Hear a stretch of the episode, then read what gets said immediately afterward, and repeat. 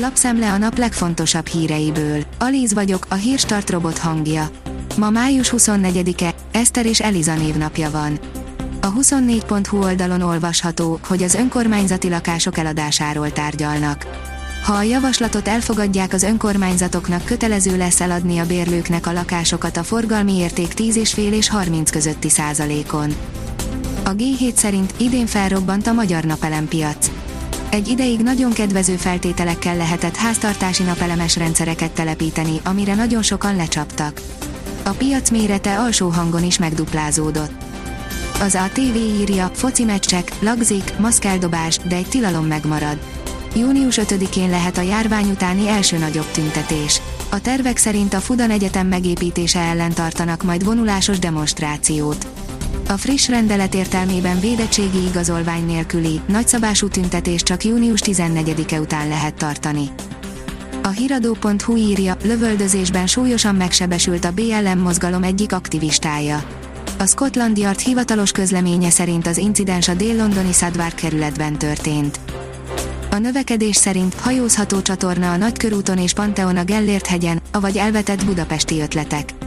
Buda, Pest és Óbuda egyesülése után gombamód szaporodtak az épületek a magyar fővárosban. Ám ebben az időszakban a tervező asztalokon sok olyan ambiciózus elképzelés is készült, amely végül sosem valósult meg. Most ezekből válogattunk össze párat. A napi.hu oldalon olvasható, hogy kisebb forradalom Lengyelországban. Úgy tűnik, a vezető lengyel kormánypárt a járvány utáni helyreállítást szolgáló uniós forrásokra akarja lapozni 2023-as vagy annál korábbi választási győzelmét. A kormány ugyanis jelentős osztogatásba kezd. 1 millió dollárhoz közelít a Ford GT-ára, írja a vezes. Eredeti ára 500 ezer dollárnál indult, ma, három évesen közel a dupláját fizetné ki érte egy vevő. A Ford GT ritka játékszer, pláne ezzel a színnel, elég letaglózó, hogy mennyit ér. A magyar mezőgazdaság írja, az egyik legnagyobb hazai faipari vállalat vezetőivel tárgyalt az erdőkért felelős helyettes államtitkár. A világ egyik vezető fa alapú anyaggyártó társaságához, a svájci tulajdonú Swiss Chrono csoporthoz tartozó Swiss Chrono Kft. magyarországi vezetőivel találkozott Szentpéteri Sándor, az Agrárminisztérium erdőkért felelős helyettes államtitkára. Árad a Tisza, lezárások Szegeden, írja a hírklik.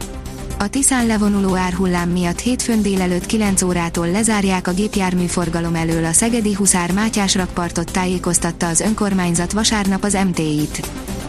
Az M4 teszi fel a kérdést, jó vezetők nélkül nem megy, hogyan válhatnak igazán hatékonyá a dolgozók.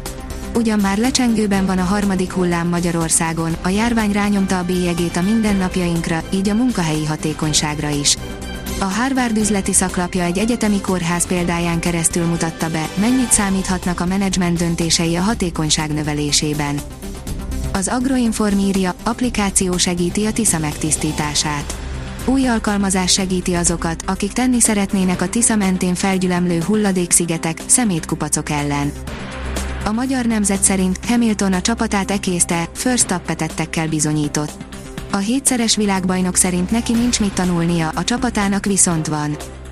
Így nézhet ki az új Real Madrid az érkező és távozó sztárokkal, írja a Liner.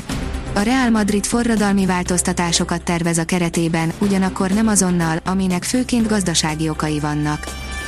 A kiderül szerint a nagy esők elvonulnak, de az enyhülés mégsem lesz tartós. A következő napokban is változékony időben lesz részünk, de a múlt hetihez hasonló kiadós esőzésre nem kell számítanunk. Az átvonuló hideg frontok már jellemzően kisebb csapadékot hoznak.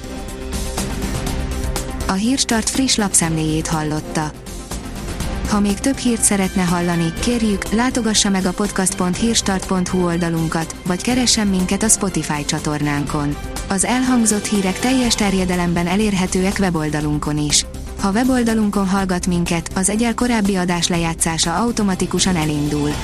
Beállíthatja, hogy az összes korábbi adás, vagy csak az aktuális tematika hírei következzenek. Köszönjük, hogy minket hallgatott!